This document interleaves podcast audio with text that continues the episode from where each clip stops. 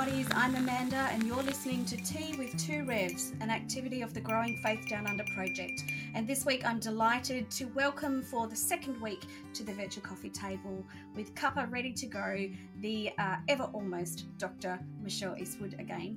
Um, and today, we are concluding our conversation uh, around the Book of Ruth, which come from the lectionary readings for Sunday, the 7th of November 2021, which is the 20 fourth Sunday after Pentecost, or week 32 in Year B of Ordinary Time. And so, if you don't already have them handy, hit pause now, go and grab your cuppa, your bicky, and your Bible, and let's get started. Hi, Michelle, it's great to have you back again this week. Thank you for inviting me. Oh, no worries. We couldn't do the beginning of Ruth and not conclude it, could we? That's right. You have to finish. we have to finish, and uh, and we we actually have uh, begun this recording late because we spent so much time beforehand uh, talking about it that I was almost tempted just to hit the record button anyway. So, um, you know, we always go through and do the pre-check and say, so what are the things we want to cover and do that, and then we started diving into this great conversation. I'm thinking, man, I should have just been recording this one. So, um, so how are you traveling this week? Oh, I, have had a bit of a busy week. I've been writing liturgies and trying to get other writing done and and put together the Festival of Learning for the Australian Lutheran College. Um, so Brilliant. we will put a link to that in the notes, although yeah, I'm not sure there's yeah, that'd um, be great. links yet available. But that's yeah. in February. That's in February. Uh, and it will be available all online. So if you wanted to connect in with us, you can from anywhere in Australia. Or if you're in Adelaide, you might be able to get along to the dinner or the um, actual in person sessions. Oh, fantastic. That sounds like a great opportunity. Um, and the writing that you're doing, you were telling me you're writing uh, for Mediacom at the moment. Is that for a series of devotionals or, you know, weekly readings, or is that that, that kind of writing? Um, it's liturgies, but I don't really oh, know yeah. where they fit. I responded to an ad that said we want people to write liturgies, and I thought that's something I love doing. So pick me. Great. You should have sent me the ad as well. I would have loved to have done that, but no, I'm already. I've got if enough. If I see it again, on, or so. if they're asking again, I will let you know. I've got enough things on. I've got enough things on.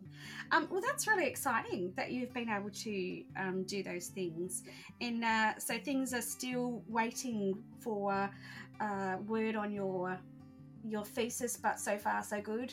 Yeah.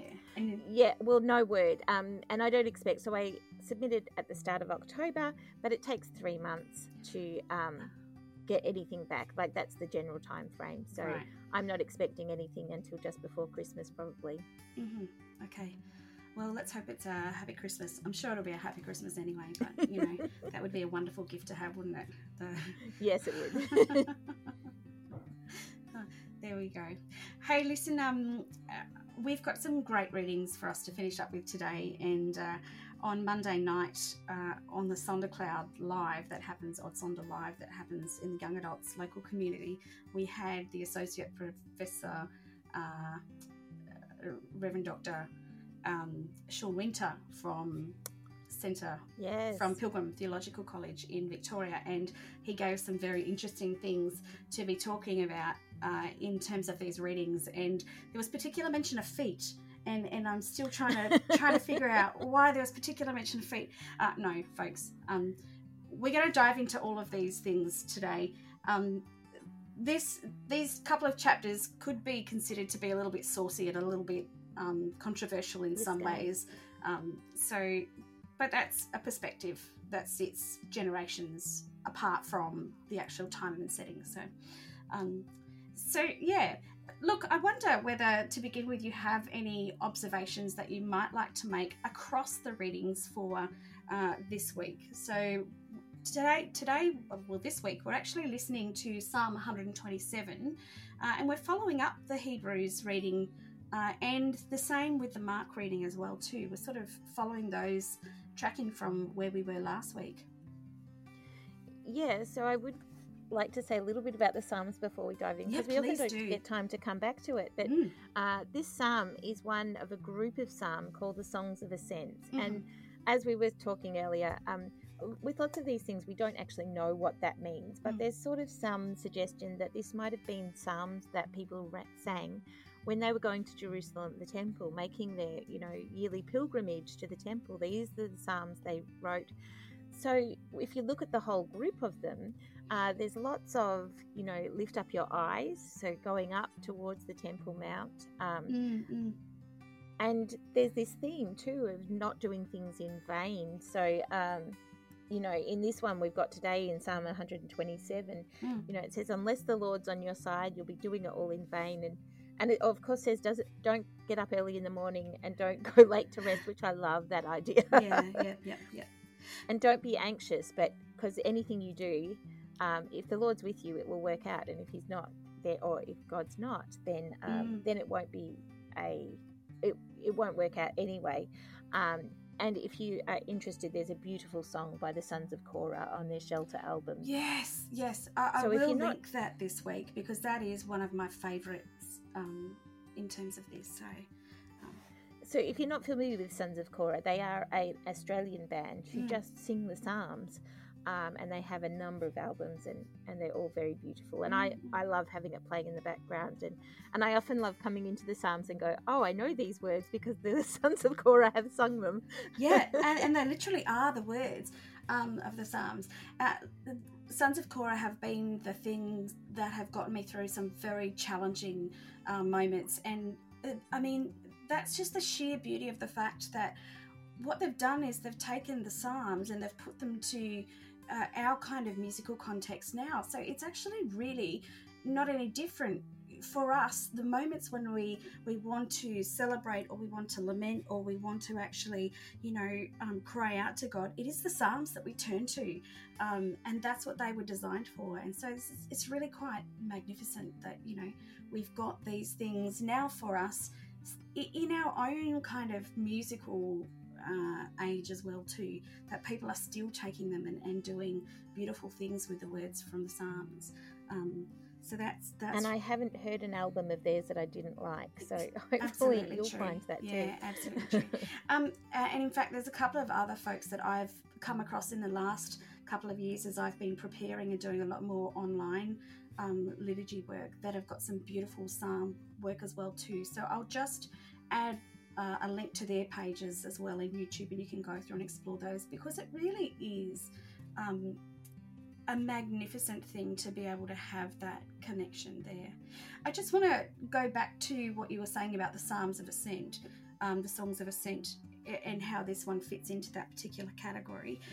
My understanding is, or my recollection is, that when we talk about the way that they would be traveling up to the temple, the temple was on, um, was it on the highest point in the city? Is that or, or one of the high points in the city. Like there was, it literally was sort of going to the peak kind of thing. I think wasn't it? I, I do believe so, and and they talk about going up to the Temple Mount. Mm, So I imagine, but I don't know. This is not my ex- area of expertise, yeah. Um, and I haven't spent a lot of time in there. But yeah, but yeah, I do. I understand that you go quite a way up to Yeah. get to the temple, yeah, yeah. um, and that the temple. Then I think that's an ancient. Uh, Near East sort of thing that the temple is the highest point in the city, so that every all eyes look up to the temple. yeah, So that yeah, that is my recollection, like very vague recollection um, of of the study and work I did around that. But I'm sure that there'll be some other things that we can find that might just place that for us um, a bit more certainly.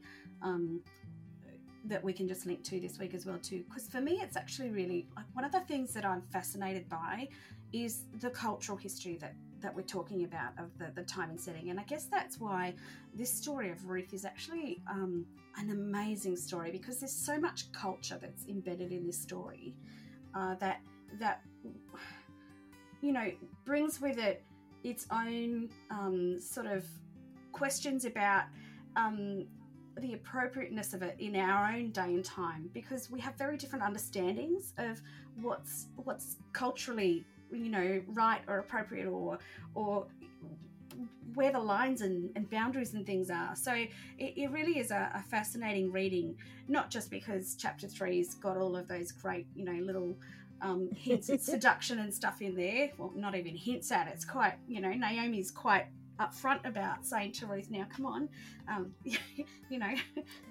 let's go get ourselves a man. yeah, yeah, that's right. Yeah, yeah. And this is how you do it, you know. Yeah. Um, but we'll get to that. So um, I wonder if there's, you know, any anything else we want to dive into before we actually jump straight into Ruth and sort of unpack it fully. Well, on that point too, I um. I think it's really important that we do mind the gap. It's so easy yes. to read the Bible and go, oh, we know what marriage is, and therefore when we see marriage in the Bible, it's exactly what we're thinking marriage yeah. is. Or we know what um, how parents and children relate to each other, so when we see it in the Bible. Yes. So I think some of these bits in Ruth that make us go, well, that's a bit strange. It should remind us that it's all a bit strange. Yeah, yeah. And there is this huge gap between what we experience and what we know and what's in here, and that's mm-hmm. fine. Um, but they're still people too. Yeah. So while there is this huge gap, there's also this huge connection. Yeah. And I think for me, when I read the Mark reading, that's what I get too. Like, you know, you read this and you, he's saying, Beware the scribes. And I'm like, I know. Oh, I've seen religious leaders who are so interested in their own importance yes, that yes. they don't bother. And I've seen that older woman at the back of the church, giving all she has, and it's not very much because she doesn't have very much, but in the scheme of things, it's much more than the person who has everything that can just do it as sort of a lark. Um, yeah. And we don't actually value her um, contribution so often, even though it's here. And I was doing a um, contextualized Bible study with a guy called Gerald West. He's a South African scholar mm, and just mm. does brilliant work. Um, and we, we sat and we said, you know, who are these people in the story? And I thought, sometimes, you know, we can make this old woman out to be a hero, but I always like to problematize or realize people. I thought if she's only got two queens left, it may not matter if she puts them in because she's not going to have any money left anyway. Yeah, so you can't buy right. anything with, you know, if you just had 10 cents, you yeah, can't yeah. buy anything at the shops with 10 cents. So you may as well not give anymore, it to God. You can't. Yeah, yeah. no. So I think sometimes, I mean, we should valorize her for giving um, and be willing to give all she has. But I think too, we need to be aware of the reality too that sometimes you just go, oh, you know, it doesn't matter anymore because I haven't got anything. I can't. I haven't got anything to lose. Yeah, that's right. Uh, and for me, I, you know, I, as I was reading through these passages again, I couldn't help but make the connections between the way that they both talk about um, the widow and and just the sheer fact that when we are faced with these readings today, we're reminded time and time again that the people that Jesus is talking about are the people that are sitting right on the very fringes of society. Um, and, and for Naomi, it, it, wasn't just because she was a widow, but because they'd actually left the land and, you know, married into the families in, in the Moabite community and, and then had to come back again and sort of doing all that stuff. There's all that extra cultural stuff that sits around that, that you know we talked about last week being not quite as as prominent in our own society, but still there within our own time and, and world setting. That, you know, there'd still be um, the, the experience, a similar kind of experience for um, folks nowadays as there was for Naomi. Um, and, and definitely again with the widow's offering, that would be the same. Um, well, and it's still sort of, women. Yeah, we know that the fastest growing population of homeless are older women yeah, yeah. who um, suffer from the pay gap, um, yeah. probably have taken a time out of the workforce to have kids, mm-hmm. who might have been divorced and lost whatever security they had. And we know that it's much harder, it's much more expensive to be poor. Um, yes. And these are probably women who are feeling deeply ashamed because they never thought that they would be one of the poor people. Absolutely. And, you know, I think a widow in the ancient Near East, we tend to think does carry some shame around it because, mm-hmm. you, like, for some reason it's your fault that, or that God has forsaken you by taking your husband there is lots of shame about being divorced and being vulnerable. And, yeah. and we know single mothers with children are really some of the most vulnerable in our society. Absolutely. And, and what's really interesting for me too is that even in our day and age, what tends to happen and the experience that, that we see and hear about time and time again is of, of these women who have actually um, married and had life and done all of those things, but their husbands actually have died long before them. And usually that, that's actually quite like that's quite common for that to happen even in our own day and age. So it does become sort of the same story uh, in our own time. You know, these these women uh, do find themselves to be the ones that are still on the outside. Um, and still and incredibly resourceful Oh, and manage yes. on very very little and they won't tell you how little they're managing on mostly No, Um, no.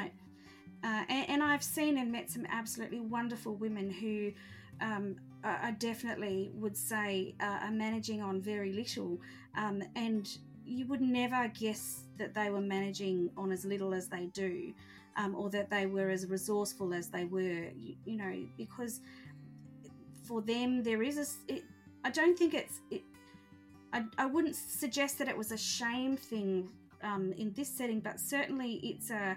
Um, I, I, I need to sort of be seen to be able to be my own person in the world, um, Mm. you know, uh, and so that is that is an interesting thing, and so we get this story of Ruth uh, and Naomi and the way that they need to actually try and the way that they go about reclaiming their place not only in society but also sort of ensuring that their lineage um, continues as well too and that's actually a mark of significance and, and great importance for us too as we come to think about uh, who's who and where we are sitting in the line that comes down uh, through David to the birth of Christ. So, you know, there are all these indicators there about the importance of this story, and yet the fact that this story is actually sort of so unusual and out of character, I guess, with a lot of the other stories that uh, we have for us in Scripture. yeah and of course ruth is one of the five women i want to say um, in the genealogies of christ so it, for me it's really interesting to go back and read those, the stories of the women who get included because none of them are the perfect israelite woman No. who's born into no, a family right. Yeah. they're all kind of outsiders or have difficult stories and um, or confront us in some way Yeah, yeah, yeah. Um, there are very few women that actually appear in the, the genealogy of Jesus, and yet each and every one that does has uh, a very significant story that actually speaks um, mountains, I guess, into the kinds of things that uh, we hope for and we long for in in the King that Jesus is, uh, and that we know you know the king that jesus is to be. Not that they necessarily knew or understood that at the time um, but that certainly has been my experience as i read through those stories and we come to um, sort of unpack those too. So um, I- wonder uh, is there anything that we want to remark on about hebrews before we do kind of dive all the way into ruth? Because I, I'm, I'm keen to dive into ruth Ruth, Ruth. I'm keen to dive into Ruth, but I don't want to actually skip over anything if there is something that needs to be said about that reading today too. well you might be better at this than i am because i don't do new testament very much i try and stay in the old testament because that's just where my heart has drawn me to Um, but it is worth noting that, you know, lots of the letters uh, in the New Testament are by Paul. Well, Hebrews is not by Paul, Yeah. and it's probably to a really different audience. So we see different themes in Hebrews. Mm, mm, Uh, and, you know, they're talking to a Jewish audience and what Jews might take out of this. Mm. So then um, often Hebrews is not one of the ones that we talk about a lot, I think. I think Mm, it tends mm. to get a bit sidelined yeah. um, because we don't understand there's a big gap between what's comes across in Hebrews and, Yeah. and it's talking about you know sacrifices and Yeah. blood and all these things that we don't do. Um, so I think that's worth being conscious of that Yeah. we read it. But do you have any insights onto the Hebrews passage? What I- should you take? Yeah, I think for me, what I take sort of from Hebrews is, and as I just look back over the the chapter nine headers that I've got in my translation, it's all things to do with covenant. So you know, the sacrifices that we talk about, they are all actually part of the covenantal process as well too. And for me, that is.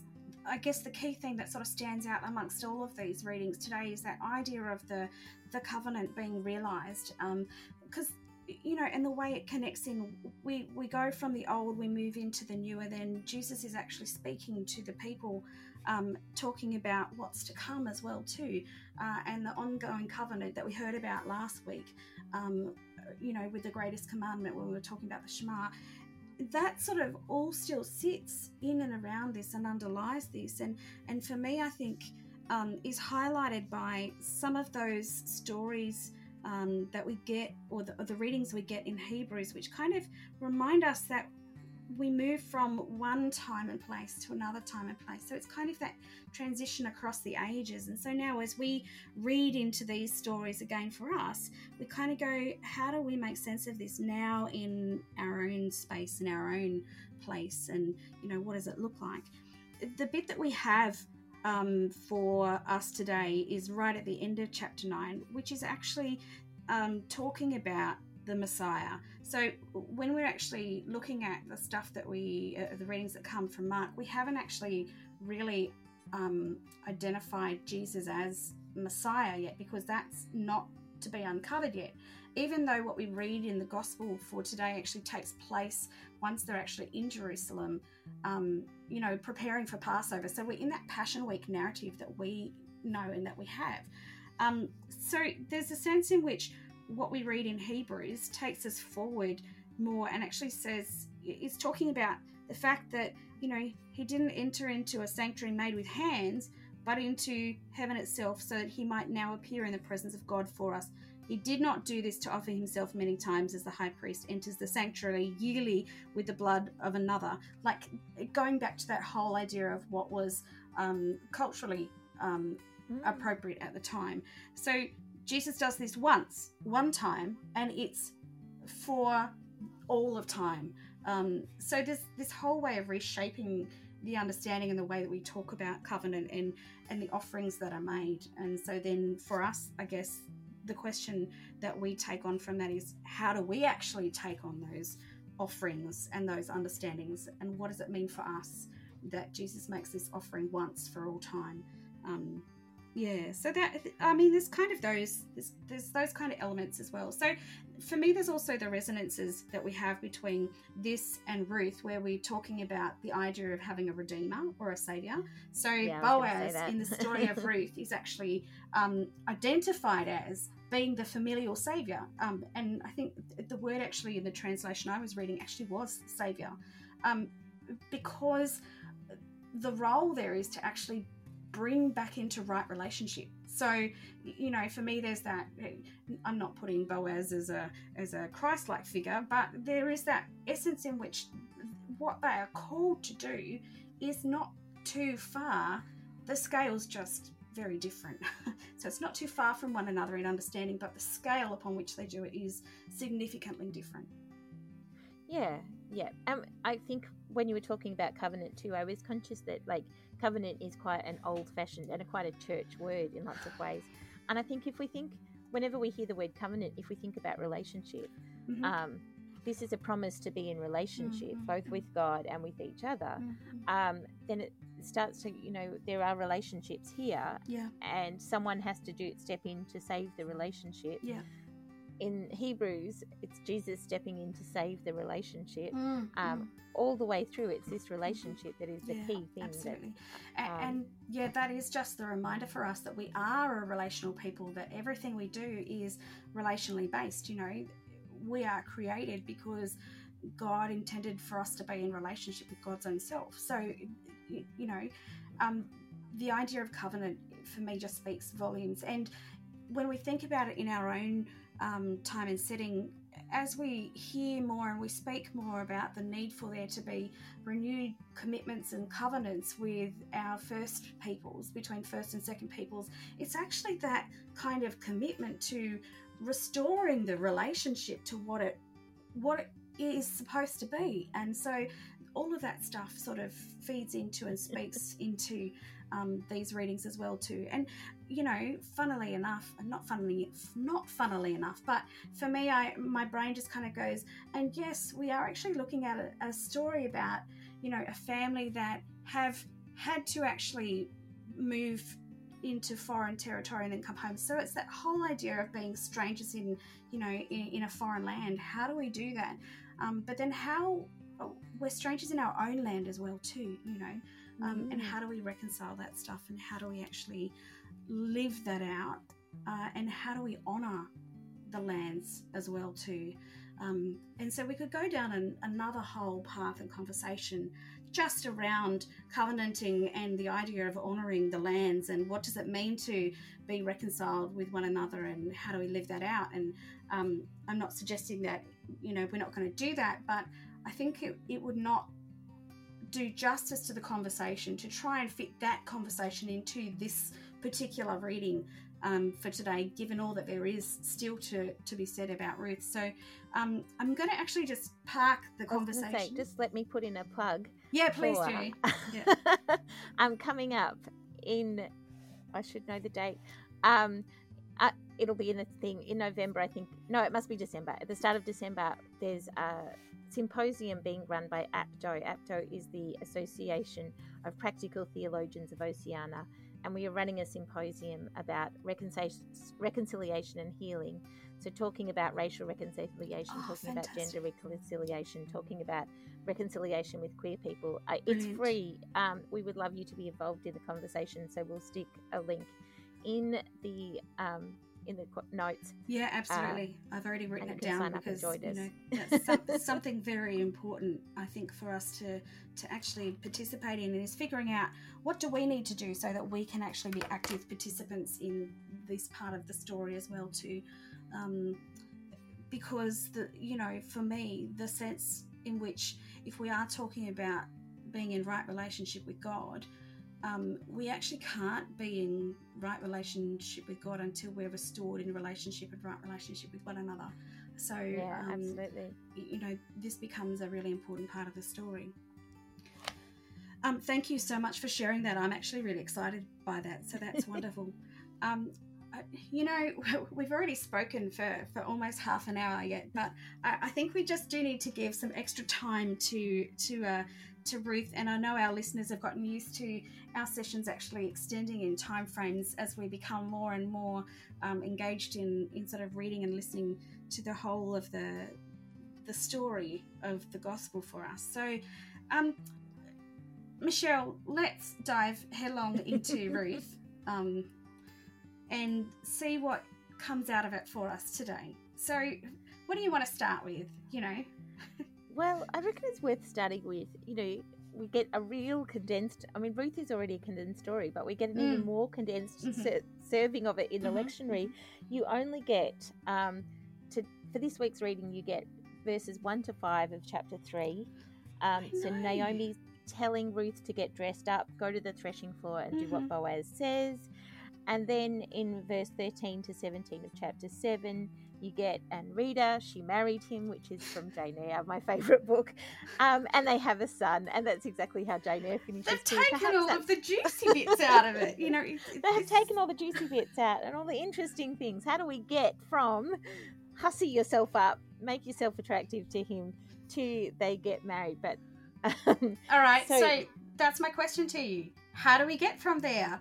So, um, by the way, I wouldn't say hussy yourself up. I think what um what Naomi's actually talking about is not like it, it's it's it's the idea of go and make yourself ready. But I don't know, like when I hear um, in our day and age, we talk about hussies, and that doesn't bring the same kind of image to mind that I think of when I'm thinking about how Ruth, uh, sorry, how Naomi is suggesting to Ruth that she presents herself for this particular occasion. Um, well, I think for me, it's part of like we devalue women's beauty. We say to women, yeah. you have to be beautiful, but then we devalue it at the same time. So when I say hussy, there's absolutely no negative connotation there. Right. It's, I know when my daughter goes out for a night on the town and she likes going out yeah. much more than I do. I'm an introvert, so find me at home or at a theological conference. Mm-hmm. But, um, you know, she makes her hair beautiful. She picks a gorgeous outfit. She might put on some makeup, although I don't think she wears heaps of makeup. And but perfume, if you want to wear heaps of makeup, you, know. you put on perfume so you smell nice, mm. especially with all the sweaty bodies on the dance floor. Like, yeah, yeah. you want to make yourself pretty and make yourself available, yeah. and it's a conscious decision to make. We all make ourselves beautiful sometimes. That's true. That's um, true. So I'm not saying that there's anything wrong with that, and I actually think men could do a bit more of this, making themselves beautiful from time to time. I love it when a man dresses up and makes himself look very nice, yeah. and, and and I'm totally okay with men wearing makeup and yeah, or yeah, yeah, yeah. Anyone wearing makeup yeah. or nail polish or whatever it does to make them feel great. Yeah. So she makes herself look beautiful. Yeah. um, she gets herself ready to go out on this date, and not that Boaz knows it's a date, but she's presenting herself in the best possible way. Absolutely. She's Um, trying to win him over. Well, yeah, but it's interesting too. She doesn't go to him um, like in front of all his friends. No, she waits. She waits Yeah. until he's had the meal. He's in a really good mood. He's had a drink. You know, it's probably been He's a hard feeling a bit merry.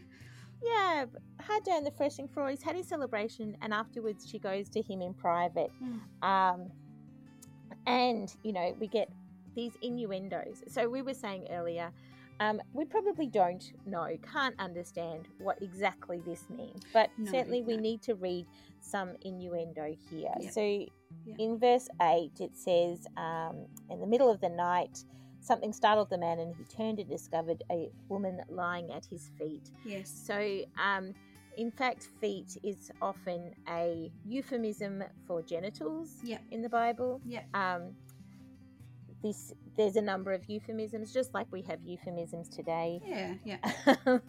I don't think you'll find the word penis in the Old Testament. I could be wrong, but um, instead we're I don't much think more I've read it in get my any of my readings. No. No. no, no. Um, and they wouldn't have used those words. And, and just like we don't use those words. So she actually is presenting herself to him. Mm. Um, and I think we can guess that they probably had sex. Yeah. it's not written Yeah. in the text. They might not have. It might have been all very innocent.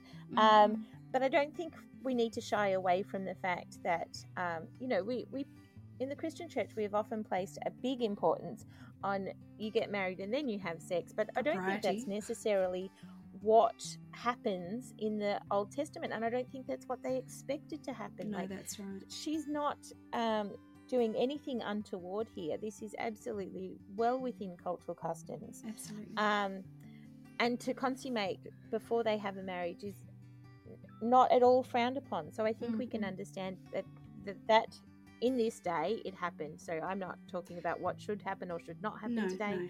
but in this day, totally cultural appropriate for her to do this. And Boaz says, um, you know, thank you. This you have chosen me Yeah. Yeah. uh, and shown your honor. And um, I guess he's being a bit humble there because he's been described as the Ish, Ish Hayil. yeah. yeah. Um, and now he says to her, You're an Eshet Hayil. So Eshet Hayil is Yeah. the um, yeah. the woman of valor that we talked about in Proverbs 31. And you were right, Amanda, last week when you said it was. Thanks, Tim Mackie from the Bible Project. Um, yes, well done. I'd forgotten. So, like, we we get this sense that they're a really good match, even though, Yeah, well, yeah. he is quite a bit older. We get the sense that he's a bit older. Mm. Um, And he's a He man of, of quite good standing too. He's he's got significant position or posture within the community. Um, classic Elizabeth and Mr. Darcy. Yeah, if you like. Jane Austen, yeah, um, you know, you have to marry well to look after yourself. Yeah. um, but it, it wouldn't seem that he has any other wives, or we're not told about any other wives. Yeah, there might have been other wives, or um, there might have he might be widowed as well. We just don't know. I have seen some queer readings Mm. that say Boaz isn't married because he's gay, um, okay. and yeah. he's just kind of doing what he should by Ruth. And I, Mhm. I, I guess I'm not opposed to that, but being, a, I want it to be a love story, so I want him to fall in love with Ruth.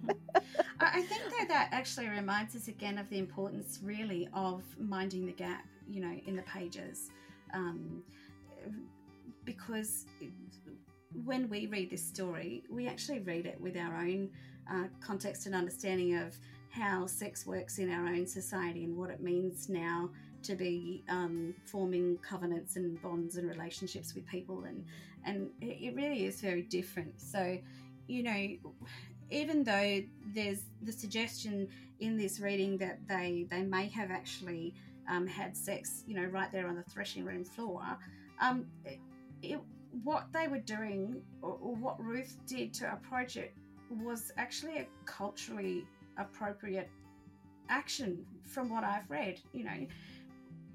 The whole idea of going to find um, um, uh, you know the the brother of of your widow, the brother of your your deceased husband, to actually marry into the family to continue the line, is um I was doing some I can't say reading because I don't read it. I, I was listening, you know, to some some recordings uh, about this, and they were talking about yibum. It, yibum is is the the action like that's what it is. It's it's when the the the brother of the deceased husband actually takes the place of the husband, so that the the familial line can continue, but the understanding is that the child is um, it, like it, is not theirs. Sort of. There was some the really child is of the the original husband. of the original husband. Yeah, and and I found that fascinating. And um, I'll see if I can find some more information, you know, about it. We were talking earlier about the places where we would go online to find some cultural um, context for those, and I was just blown away by some of the things that I was learning uh, in terms of how the culture of the day worked. And it was really, like, for me, it was really exciting to get all of this new insight. So in the Bible, it's often referred to as levirate marriage, and we do have it in the story of Judah and Tamar. Mhm. Um, Tamar is married to one son and he Mhm, dies, so she's married to the next Mhm. son and he dies. Mhm. And then Judah pulls a Swifty and doesn't marry her to the third son because he's worried about um, that something she's doing is killing off his sons. Um, go and read that story; it's great. Absolutely, and and actually there were there were two other stories um, in one of the podcasts I was listening to, um, and that's really funny because I just made the old-fashioned phone symbol in my hand when actually they don't do it like that anymore. Um, that's you know 21st century culture for you.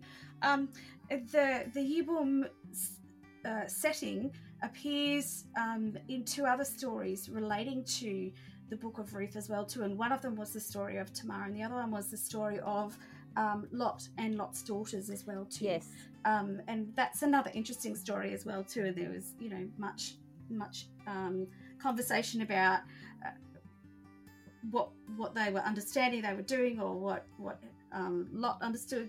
You know, and uh, fascinating stuff. not So much Just go and read like them. we- so, yeah. we are making guesses about what this means. Um, they're kind Absolutely, of yeah. referred to, but they're referred to in a way as if you should know what this means.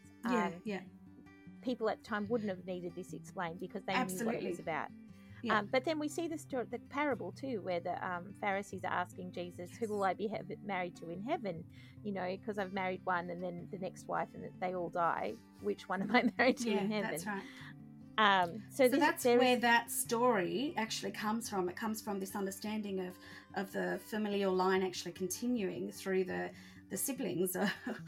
Well, and it makes sense because you keep the land together, and we still sort of see this Mm. Yeah. through English history where you're trying to get noble houses to marry so that you keep the land together. Mhm. Because, of course, if we parcel up the land too small, it becomes too small to provide food for the family. So there's a new reason, a survival reason yeah, yeah, to do these things. Um, and we read in the text here that perhaps Boaz is not the most direct descendant.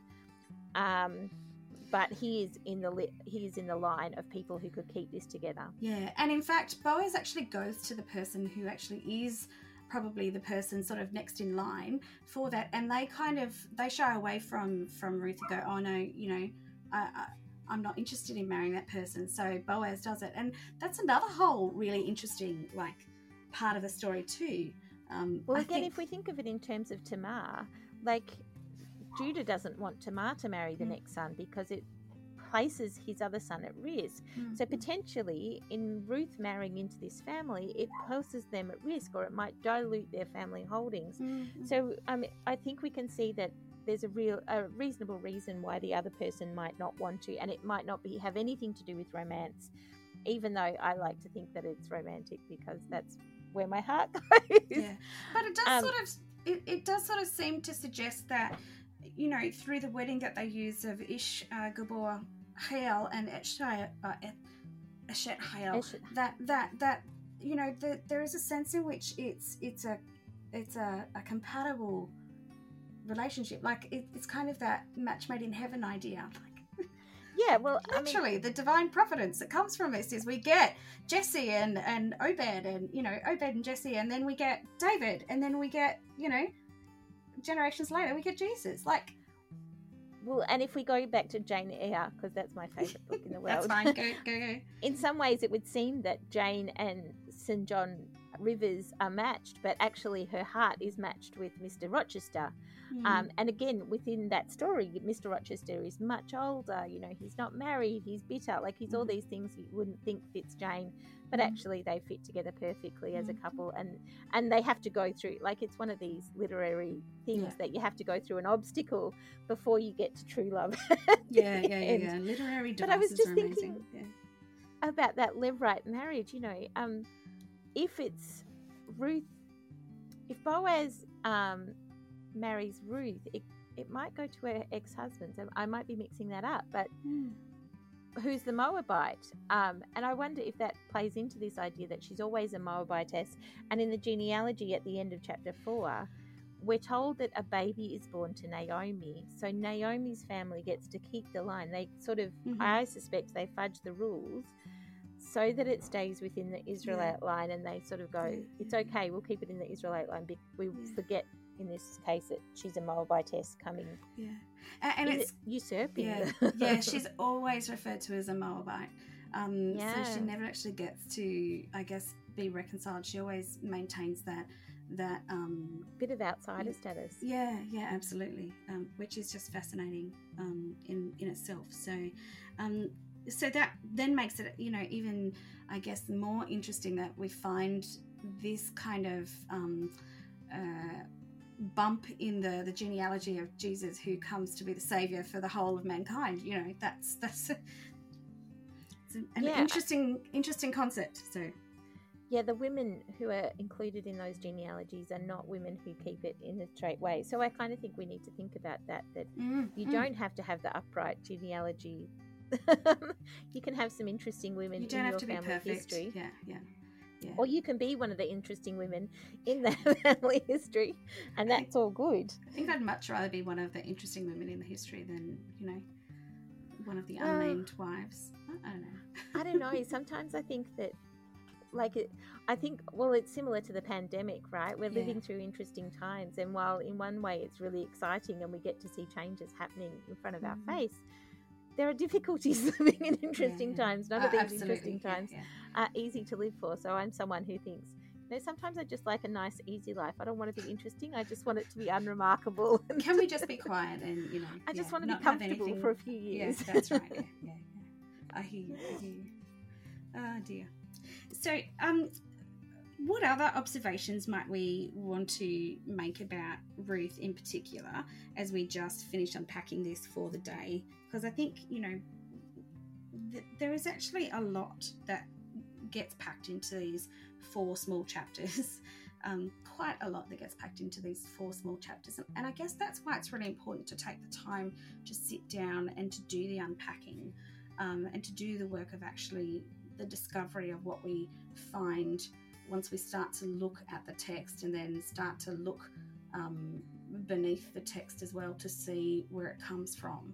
Um, you know, there, there is just so much there that that I think is for me it's in, it is important and, and I guess we've sort of talked around a lot of those things already but we have to actually talk about and consider the importance of what that means for us as we um, think about these readings speaking into our own time and context too.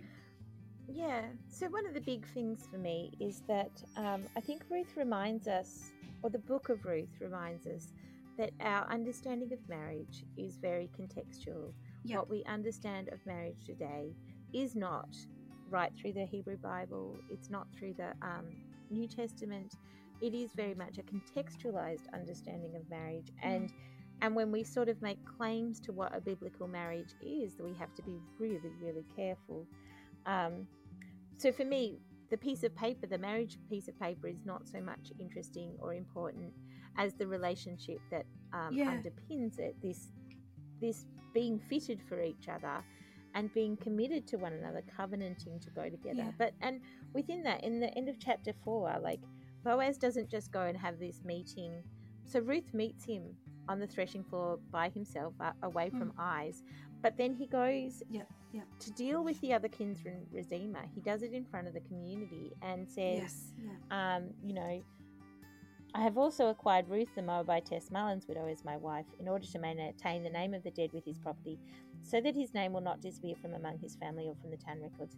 Today, you are witnesses. So, you know, in the marriage ceremony today, we have witnesses. We have both Yeah. the ones who formally sign their names, Yeah. but everyone who comes to celebrate are formal witnesses. And I think we probably need to think about how we as communities witness to the big events in each other's lives marriages of course but other big events that are happening for people Yeah. and yeah. how we are upfront and public with the decisions we make like so many of our decisions get made behind closed doors and unless you're behind those closed doors unless you're in the room where it happened as hamilton yeah, would say.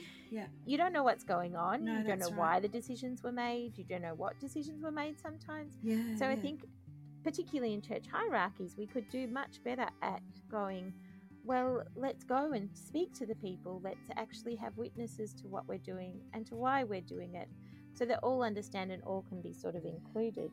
Yeah, and, I think that's the you know this the the sense in which um, that's what's important about um, living in community with one another is that we actually do need to bear witness to what is happening in the lives of one another, and we do actually also need to hold one another accountable for what is happening in the lives of one another, and that's you know that we see that played out here in the community as well too.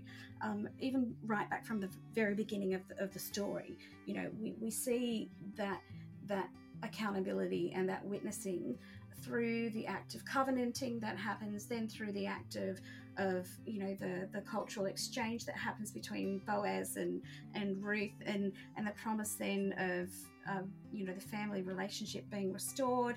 And through the way that Boaz actually goes to speak to the the other in line to actually sort of do that, that that's all part of it. Um, and I, I think one of the things that we've done over the generations, and, and I don't know when it happened, but I suspect it happened when we began to live a lot more in our own individual premises rather than in close connected communities with one another. Um, you know, you always sort of knew what was happening with neighbours and you knew who people were and you had that sense of the community that we don't have any longer because we now have fences and locked doors. And look, I'm not um, not certainly speaking against those things, but I think the act then of forming community with one another so that we can actually bear witness to what's happening in our lives and we can be accountable to one another has to be a much more intentional act than I think what we make it most of the time. Yeah, um, I think it was Carol Meyers' work. Um, she's a, archaeologist, I want to say, um, and she said, you know, in these communities, like there's clear delineations in terms of gender and the roles, but the Mm. women get together and thresh the wheat together uh, as a group. So Mm, it's around this threshing wheat that often relationships are formed, that you know what's going on. And of course, if you know what's going on with your neighbor, then if they're in trouble, you can help them. Um, whereas when we are all individualized, it's much harder to know. And it takes effort to pick up that phone and ring someone or, or text them um, Yeah, and yeah. say, How are you going? You know, uh, we haven't caught up.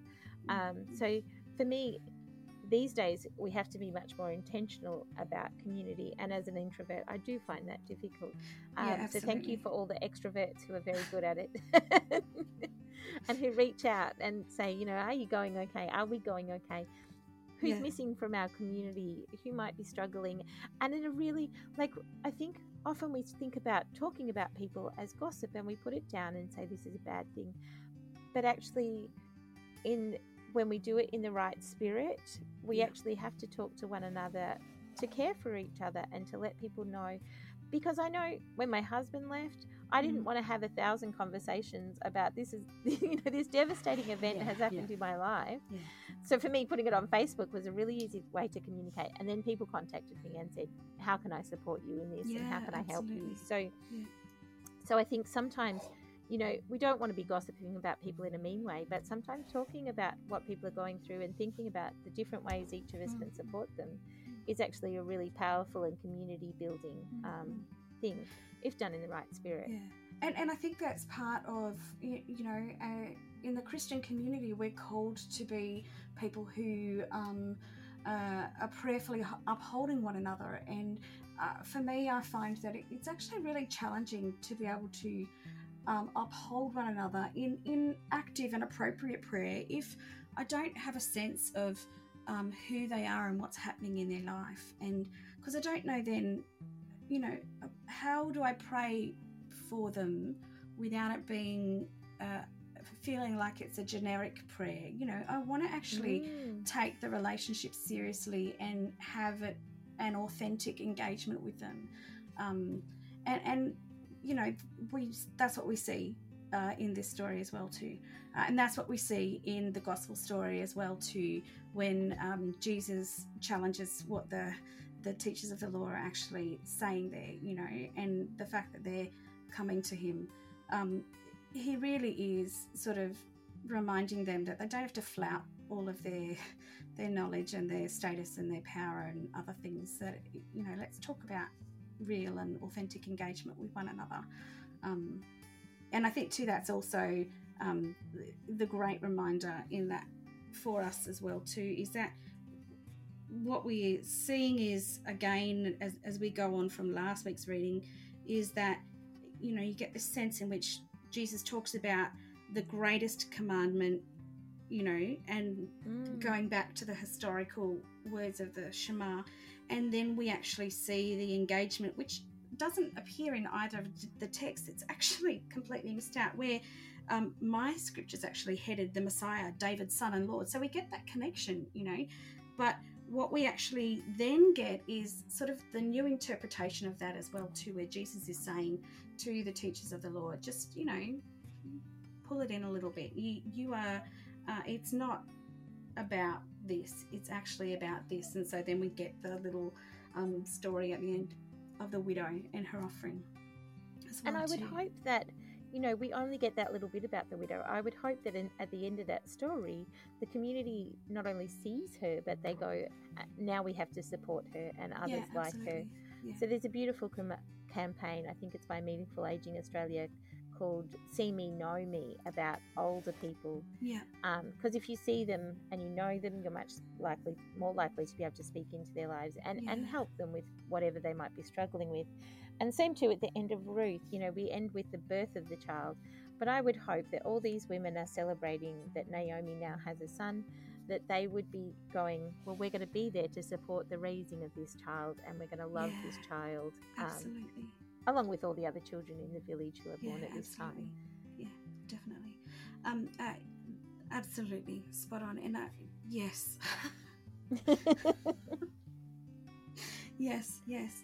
Um, and I think really uh, it isn't until we start to unpack these stories that we start to actually really get the sense of, of what the call is for us now in our own world and in our own time as well too and um, you know whether we speak into it as um, absolute truth or whether we speak into it um, as we both do.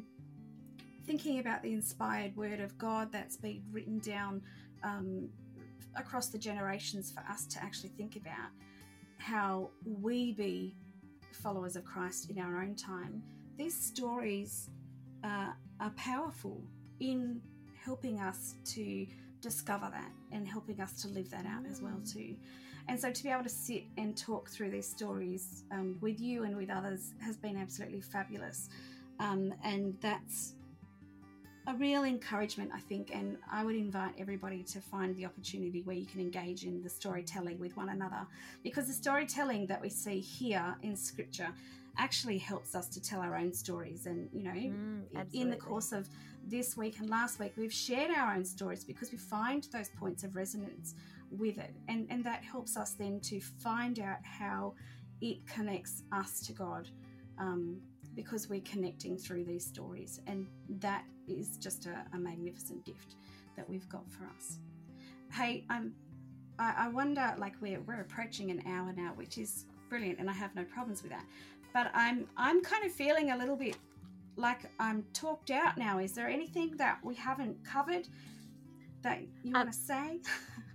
the only thing would be that you know after this happens on the threshing floor, it's it's interesting to note that Ruth says, "Here, have some food to take home with you."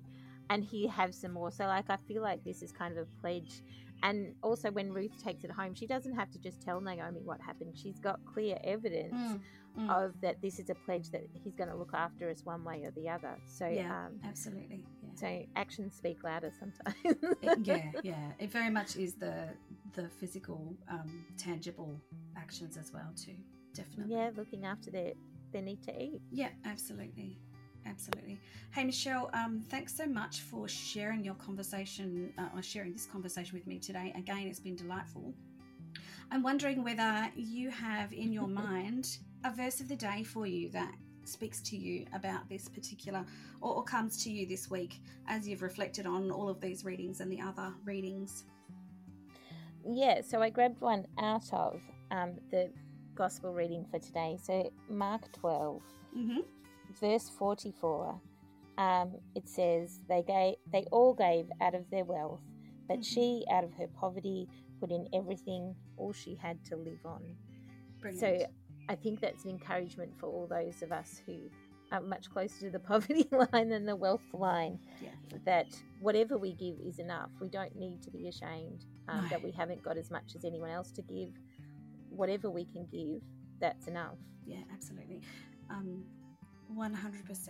And just connecting that back to Ruth again, too. You know, Ruth gave everything. Um, and in the same way, Mm. Boaz did as well, too. So, you know, that, that idea that we, we do give it all um, is absolutely magnificent.